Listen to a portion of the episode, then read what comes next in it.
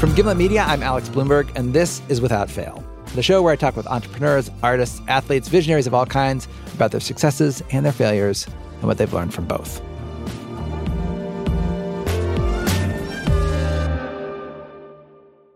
We are back.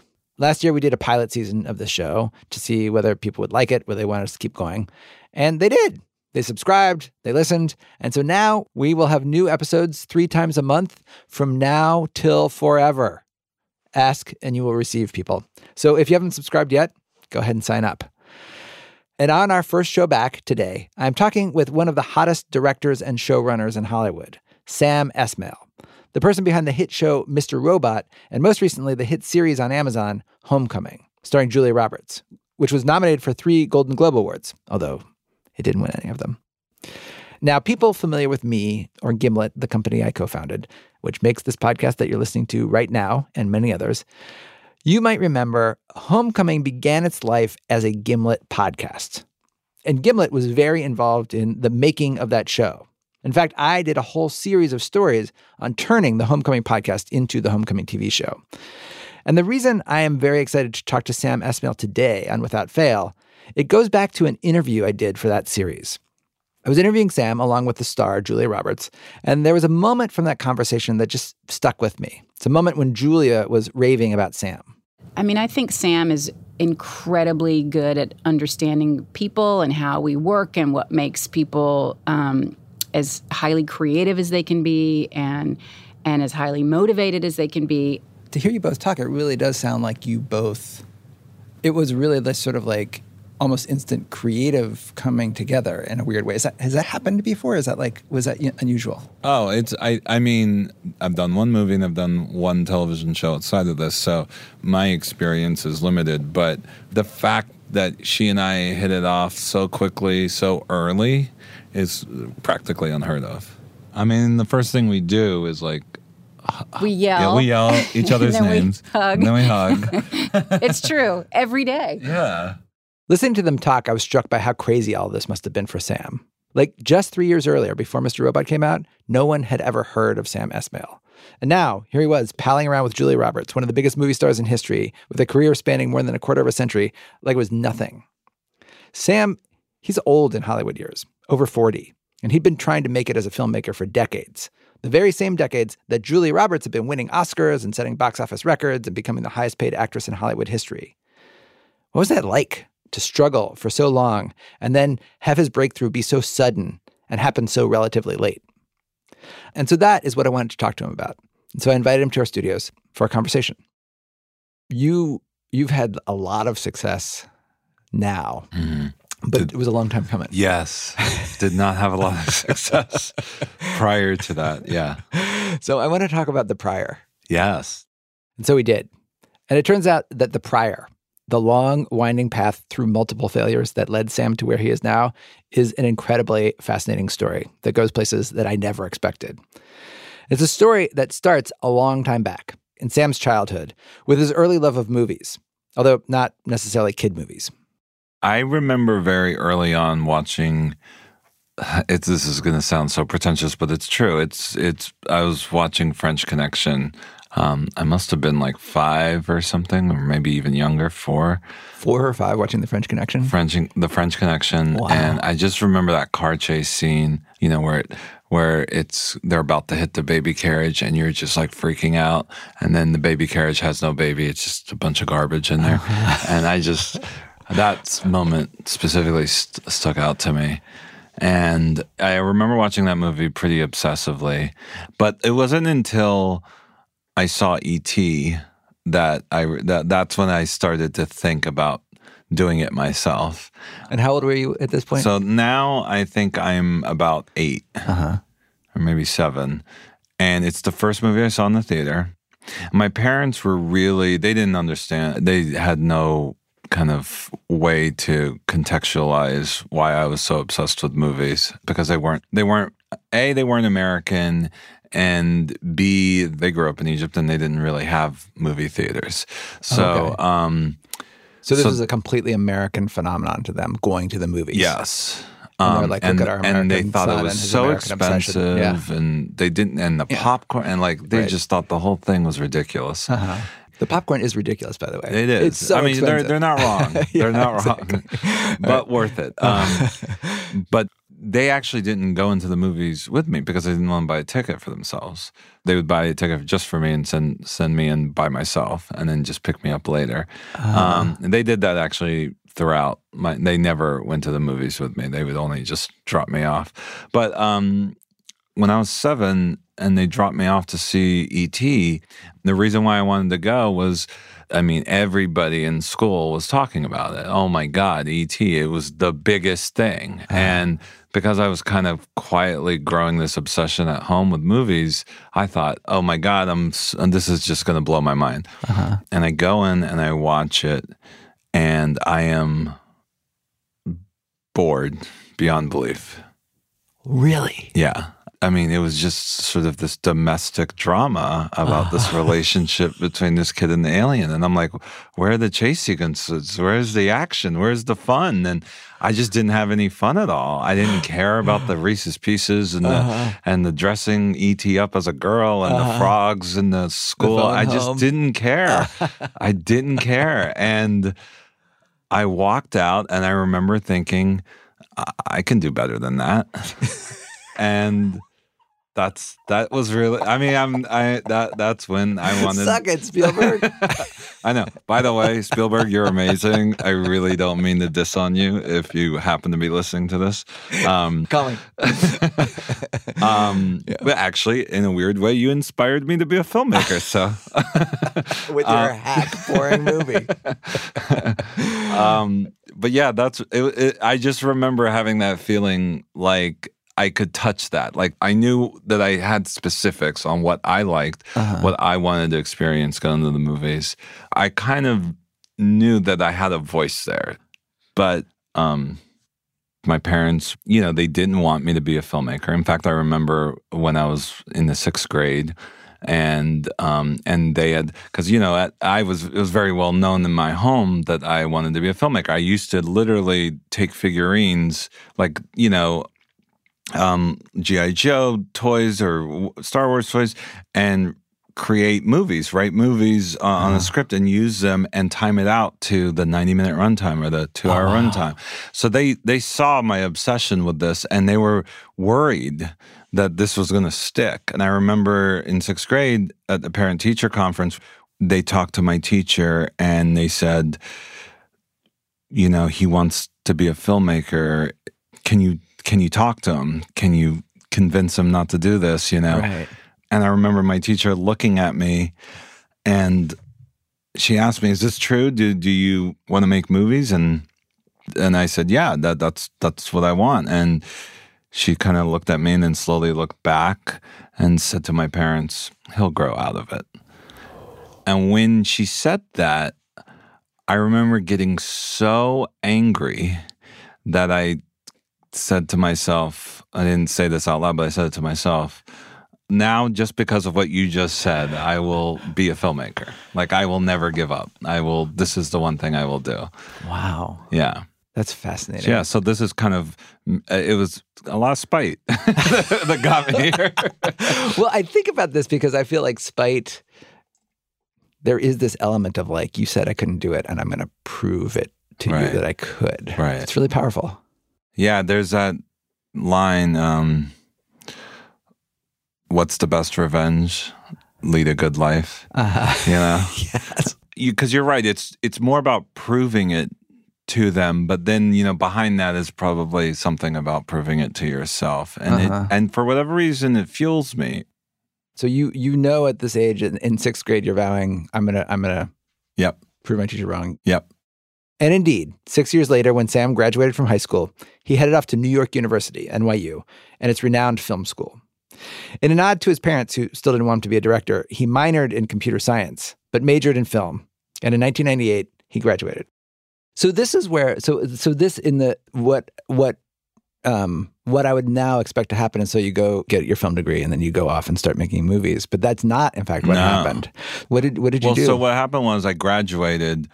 Um, my parents didn't pay for my whole tuition, so I Mhm. was massively in debt, and I was a computer nerd. So I so what what I did was I took a job working at a little internet startup, and I uh, I was trying to figure out how to get get my first feature off the ground. Right. And um, while I was working at this little internet startup, I became friendly with one of the VCs that funded the startup.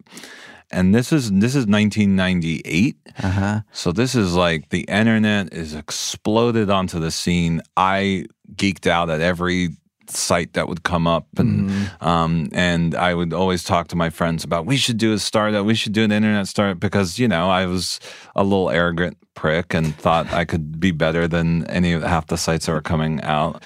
Because then I was like, well, if I can, if if I could do that, then I can get money and then fund my films. That was Right. really the only reason why I was interested in doing it. So your plan, just to put it, say it out loud, was I'm going to start as a 20 year old, start a super successful company that then I can then flip in an IPO or an acquisition that will then fund my dreams of becoming a filmmaker. Yeah, I mean, like I looked at, like I took a page like Paul Allen, Microsoft. I don't think he stayed there for very long, but you know, Right, he right, became a very wealthy guy. No, Left. no, I know. Yeah, it's and- it's doable, but it's also like saying like my plan is to get into the NBA and get a billion dollars, and then Right. retire after two years, and then become. I mean that that is then how pursue my true- yeah my that true is how arrogant I was. I just thought I'll do this little thing to do this other I guess other crazier thing, you know.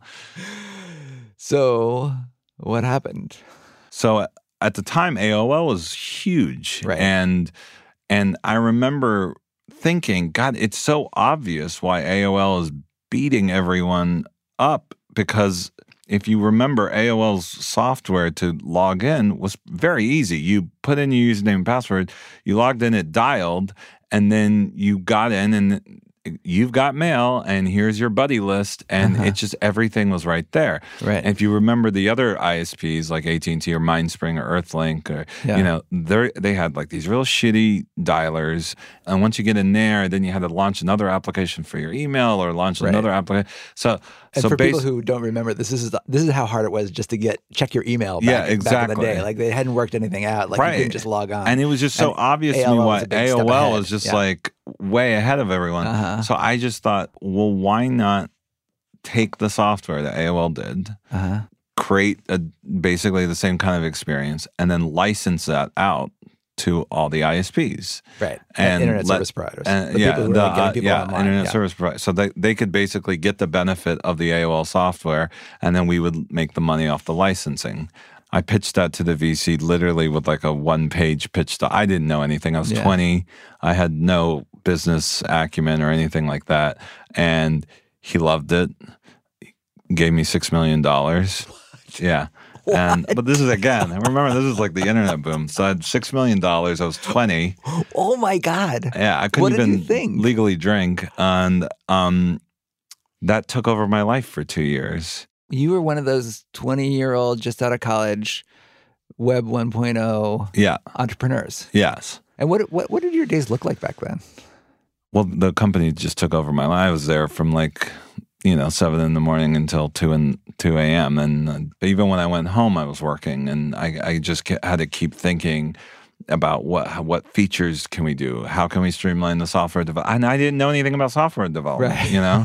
and so it just was this weird pressure cooker for like a couple of years where I kind of just was thrown into this world Right. having no clue what to do. And what was your title? You were the CEO. I was I was president and CTO, and he he was the CEO. Got the it. investor was Uh huh. How many people were working for you?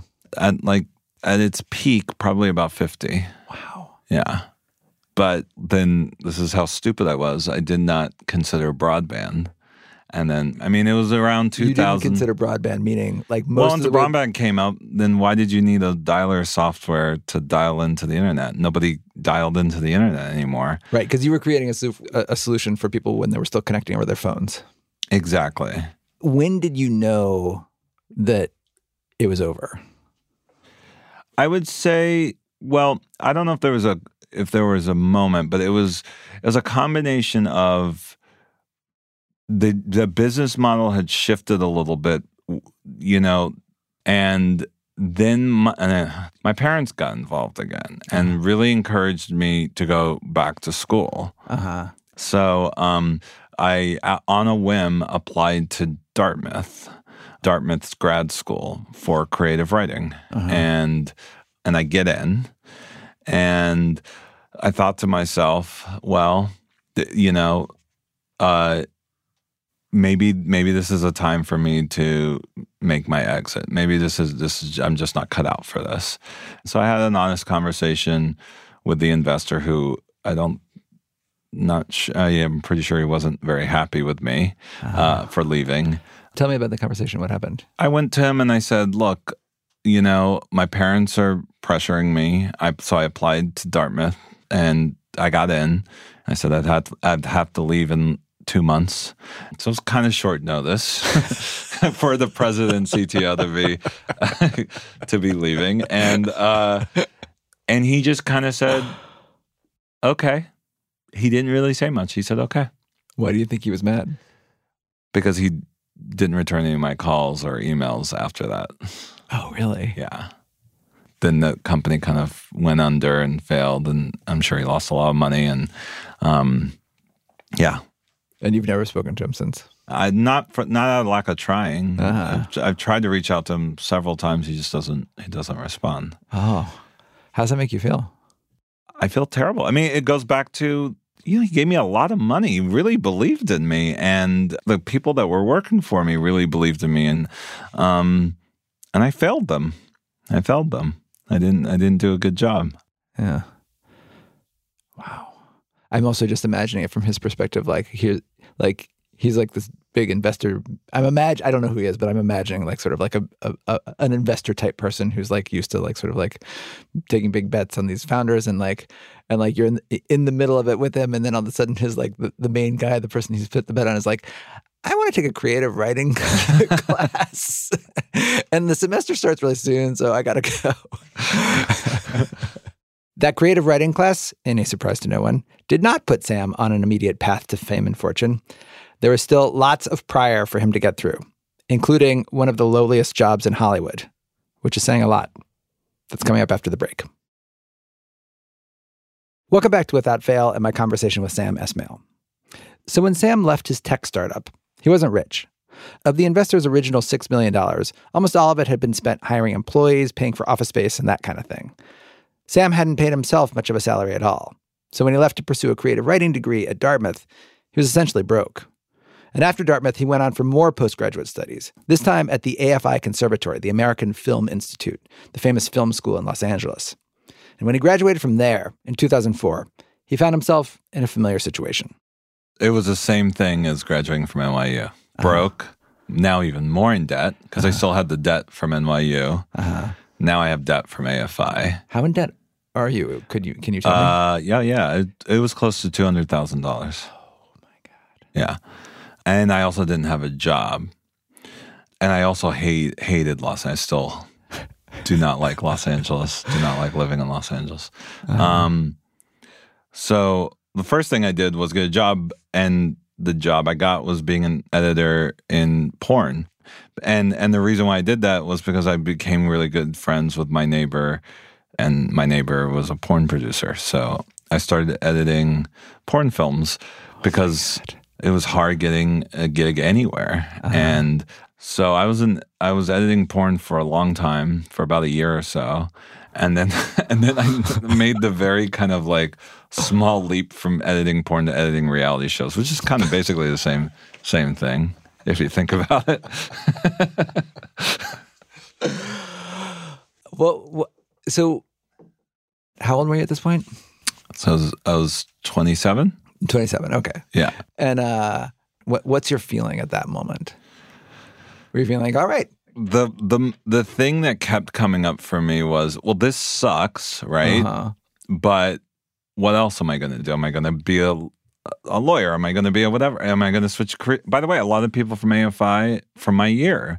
I remember one of my one of my good pals at AFI. Uh, he uh, literally, I think maybe two or three years after graduating, became a dentist. Went to school to be a dentist, and now he's a dentist. Mm-hmm. And there is that tricky phase, that first three to five years after graduating, and where you do have debt and where you're not making money and where you're struggling, where you have to sort of consider am I in it? Am I going to do this? Am I going to stay committed or not? Mm-hmm. You know?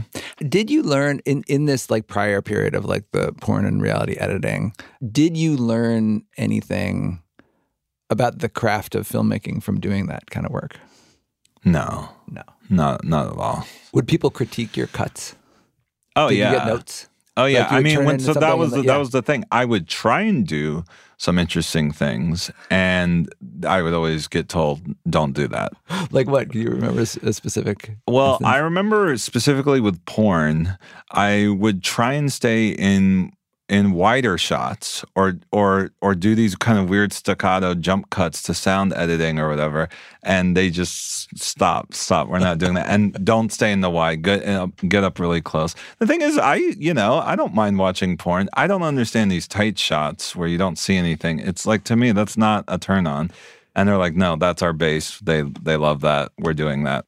So that's the the thinking in their heads was we're not trying to be artful in any way in communicating anything. We are just purely fan service. Right. We are just purely playing for the base because we want their money. It is completely transactional. Mm-hmm. Um, there's no uh, there's no kind of frills about that. And some people are are like that just in scripted television or scripted right. or feature films you know we no we do not care about doing something interesting or it is strictly about getting money back Right. And it's a business to them, you know. It's purely business. Yeah. there's no art to it correct, all. Correct. And and once you made the jump from porn to reality, did you feel was there like was there some sort of incremental sort of progress being made in your mind or was it still like was it just No, no, no, no. These were graveyard shifts. So when I was in reality, I uh, when uh, I was going in at 6 p.m. and, and working until 4 or 5 in the morning. Um, this was a grind. This wasn't anything this was not lear- learning process. this was purely just to pay the rent. The grind continued for several years. And then Sam got what you could call, looked at in exactly the right light, his first break. Something just a little bit better, a small step up. This was in the mid 2000s, and DVD box sets were big. Sam's job was to help edit the extra content that went into these DVD box sets, things like interviews with directors and filmmakers about the making of classic movies. And after editing those interviews for a while, he got pretty good at it. What ended up happening was I became so good at my job that they ended up making me the post production supervisor. So I had this huge um, promotion with a huge salary bump, uh-huh. like six figures. And so, what were you? So what were you making before, and what were you making after? I mean, I was probably making like sixty or seventy before, and then after I was I was 100, 110. Oh, okay. And you know, I don't know, I was probably uh, just turned 30 or 29 or whatever. And I remember thinking, well, this is nice. Like I didn't have to, I mean, I was paycheck to paycheck before. Yeah. This was like, oh, I can kind of relax and I'm on salary. So it's because uh, as an assistant editor, I was only paid hourly. Right. So when I didn't work, I didn't make money that week. But here it's like, no, I get paid every week, whether I take a few days off or not. And it was, it was, really nice. And by the way, I was working at a great company that really um, I became friendly with all the other employees. And, you know, I remember there were like 10 year anniversaries and 20 year anniversaries of employees that had been there for 10 or 20 years. Uh-huh.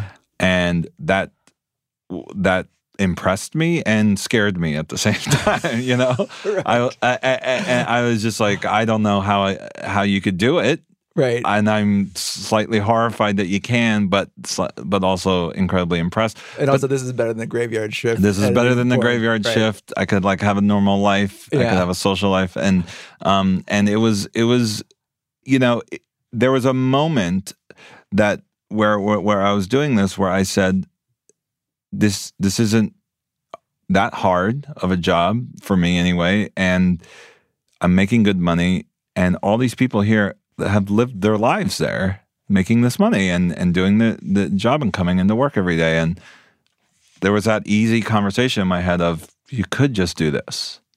You could just do this, right? Would have been easy. And I would imagine it's very seductive, especially having gone through the couple of years prior to this. It's such a struggle, such a pain in the ass. And here I am making again a decent living, and I, you know, I was pretty young to be in that position, and you know, I had so much potential to even make even more money and get more promotions and more vacation days and whatever. I mean, that's what people, you know, you stay Yeah. five years, you you get four weeks Yeah. of vacation. Yeah. Instead of two or three or whatever. And so, and I'm like, oh my God. So, and I got, by the way, I had health care. Did not have health care before then. Mm-hmm. I had like dental. I could like be a real person and go to a doctor. How how how serious was that conversation in your mind? It wasn't very serious. Right. It occurred to you. It occurred to me. And it, I saw it every day, right? Yeah. Because I would see everyone kind of come in and talk about their family vacations and talk about the engagement this person had and the baby that this person had. And it was just like this community that they were developing. And uh, honestly, the very tight knit community. I mean, I I was I liked it. It was Yeah. nice Yeah. but it wasn't enough. And I and the reason why I knew that was I'd go home at the end of the day at six p.m. and I would write until two a.m. Mm-hmm. Yeah. And again, the thought would always occur to me: I could just not do this part. Just come home at six p.m. like everyone else does, have dinner with whoever, go out to the movies or whatever, and then go to bed. Yeah. and do this again yeah. But I just, it just that wasn't enough. Hmm. So then the conversation turned into, well, I'm going to do this or or die trying, and I might fail. Like that's totally within the realm of possibility here because this is the hardest business to get into. But I'm just not going to stop trying. Hmm. And so I thought to myself, I just might end up one of those guys that goes into his, you know, 40s or 50s and is just writing on the side, doing little gigs here and there, and just never actually makes it, you know. Mm-hmm. And but Well- that was okay with. I mean, I had to like. I mean, I wasn't like happy about that picture, but I had to be okay with that possibility, you know. Was there a person like that in your life that you knew? Oh yeah. Oh yeah. I mean, you don't name any names, but like, what, wh- who were the characters in your life that? Like, well, oh, that there's could be there's me. one person I know who has a family. Um, he's in his 60s. He has grandkids now, and he, well, he wanted to be an actor, and he's still doing little community theater things. He doesn't have a job. He gets jobs here and there, but it's really his wife is really the one that you know makes makes the income for the family, and just floats from job to job Yeah.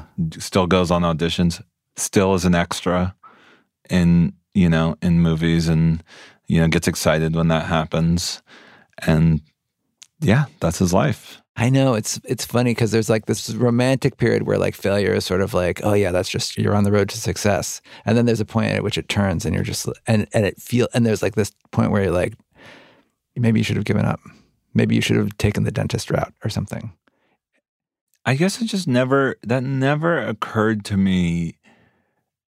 I guess it just never occurred to me that I would do that because I I didn't understand what would be the point. Like the uh, you know this you back- wanted to be that guy rather than a successful dentist was that what you Uh, were n- I don't. I wouldn't rather be that guy than a successful dentist, but I know being a successful dentist would always end up with me quitting and going back. Like you know what I mean? Like I would always, I would always just leave. Like which is what I kept doing. That was my pattern. You know, I I just knew it was impossible for me to just try try. Like it was that guy or bust basically exactly. Coming up, Sam's actual big break, right after our commercial break. Welcome back to Without Fail and my conversation with Mr. Robot creator and homecoming director Sam Esmail. So while Sam was working at the post production place, one of the scripts that he'd been writing in his free time, nights and weekends, attracted some buzz. It got featured on a hot website for unpublished scripts called The Blacklist. Nobody actually acquired that script, but he continued trying. He made an independent feature called Comet, which got released, but that nobody seemed to like that much. It got panned by critics and closed in just a couple of weeks. And then finally, his actual big break came. He'd been pitching a script that he'd been working on for years, Mr. Robot. He'd taken it to most networks in town and they'd all passed. But then USA Network said, We want to make it. Mr. Robot features a young, troubled hacker named Elliot and a shadowy man who runs an international hacking ring who goes by the moniker Mr. Robot.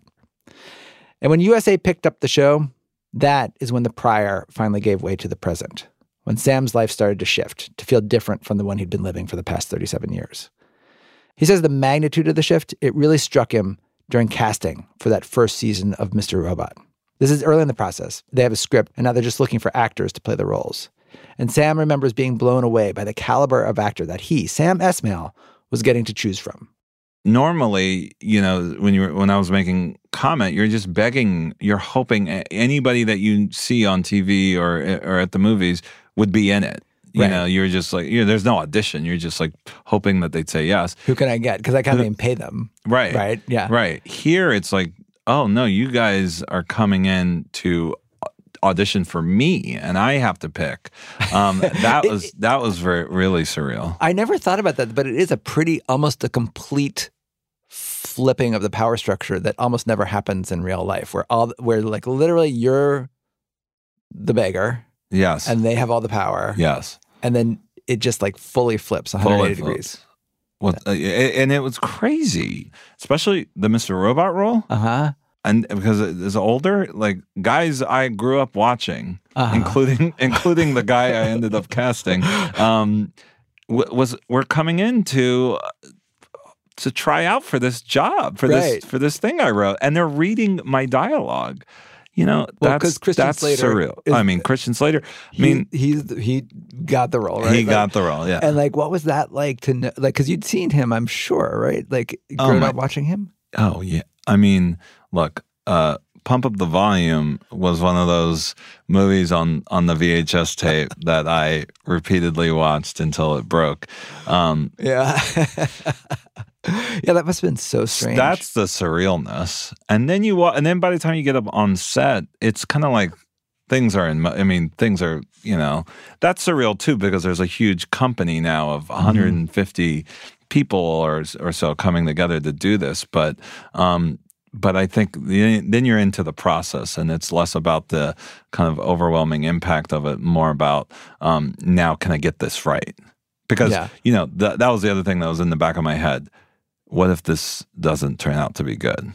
I Right. mean, do, how many more chances do I get here? You Well, know? yeah, because like the one thing that you had had released your your indie feature Comet Yeah. had like closed within the first month that it opened. Yes. and the and the reviews weren't. No, the Yeah. reviews were not great. I I was not getting any calls after that movie got released, and I was I was very concerned, and and so this was kind of like okay, here's my second at bat, Uh, and if this was another swing, I didn't know if I was going to get a third at bat. I mean, how many times you know how many chances do you get? right. Right. When did you know that you you you? When did you know you had a hit? I mean, is it? Is it? I mean, I you know, I mean, you never. I mean, look, I, I do think when we were in the middle of shooting season one, and the reviews started kind of pouring in, and they were pretty unanimously good, and I was like, oh my god, okay, this is this is a good. Th-. Like I was letting Uh-huh. it in, Yeah. and we were filming a scene with with Rami and who plays Elliot, Mr. Robot, and Frankie, who plays Shayla, uh, uh, out on the stoop. And in the middle of the shot, a cab rolls in with the ad for Mr. Robot on there, and we had to cut. And I remember thinking, okay, this is like, okay, we're a real show. Like it's really happening. It ruined the shot, but I gotta say, it was like it was just as one of those surreal moments where I was like, it feels like it just started to feel like people were talking about the show in the city. Uh, And I remember thinking, this is really cool. Like people started stopping Rami uh, and and we you know and it started to get crazy and i just felt like that there was, was just something in the air that summer the Uh-huh. 2015 summer when when mr robot was airing and we were shooting it was just it just yeah it was like it was pretty cool yeah. it was like okay i can breathe easy we, the show's going to be uh, okay right. So is your life anxiety free now? No no no no no but the anxiety is a good type of anxiety it's not right. worrying about car insurance. It's worrying about well, what's going to be a great, you know, episode of television or what's going Uh-huh. to be a great feature. You know that that that's the kind of anxiety I'm okay with. Is there still anxiety? Is there still that sort of existential anxiety? Like, Oh, that you could fail? yeah. Yeah, for sure. But you can't be anxious about it. You know what I mean? Like you mm-hmm. just see at the end of the day, I, I the one thing I kind of always go back to whenever I start writing something or think about f- filming something is I have to be a fan of this. It goes back to that five year old kid when I saw French Connection. I want to enjoy this. It has to be enjoyable for me. And if that doesn't work, then then then it wasn't you know then that's out of my control. Then that's not something i can you know sort of negotiate or or, or manipulate. Right. like it just it, it just if i can stay true to that and if i end up enjoying it and by the way that's how i feel about comet. It did not end up working out outside of outside of my, the audience of one which right. is me. But um i have to be okay with that and i just have to weather that you uh-huh. yeah. Yeah. So what about your parents? Like they didn't want you to be a filmmaker. How do they feel about it now? Are they are they are they finally on board with you being a filmmaker? No, my mom still talks about my cousins who, you know, they're they're lovely people. That yeah. one's a doctor uh-huh. and married with three kids and I think one I think they're about to have a grandkid. Another one's a lawyer. Yeah. And my brother is a lawyer for Twitter actually. Uh-huh. And and he just had his kid and she that to her is success. She's like, why can't you be more like Why can't you be like that? this is weird, and I, I, don't Golden get Globe. It doesn't matter.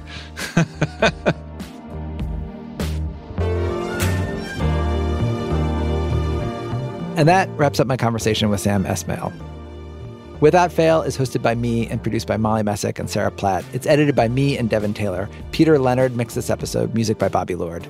If you like Without Fail, leave us a review, tell your friends about it, and thanks for listening.